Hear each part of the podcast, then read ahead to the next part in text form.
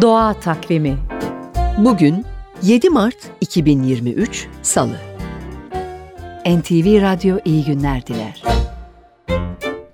Boynu incinen kuğu söğüt yaprağı yermiş.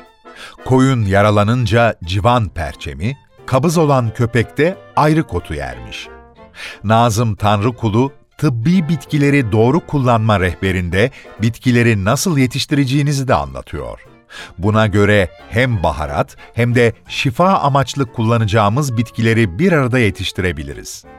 Kendi evinde karabaş, kekik, reyhan, İstanbul kekiği, sarı kantoron ve benzeri otlar yetiştirdiklerini söyleyen Tanrı kulu, mesela Venüs saçı bitkisinin saç yıkama dışında öksürüğü de geçirdiğini söylüyor.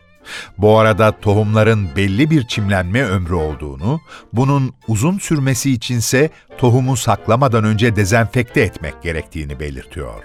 Bu işlem için önerdiği bir yol, tohumları sarımsak solüsyonuyla yıkamak. Birkaç diş sarımsağı bir bardak suya koyup hava almaması için üzerini kapatın. Bir gün sonra bu suyla tohumlarınızı yıkayın. Üzerindeki mikrop, mantar, bakteri ve böcekleri uzaklaştırmış olacaksınız. Unutmadan bu gece ay dolunay. Göğe bakmak için fırsat yaratın. Doğa Takvimi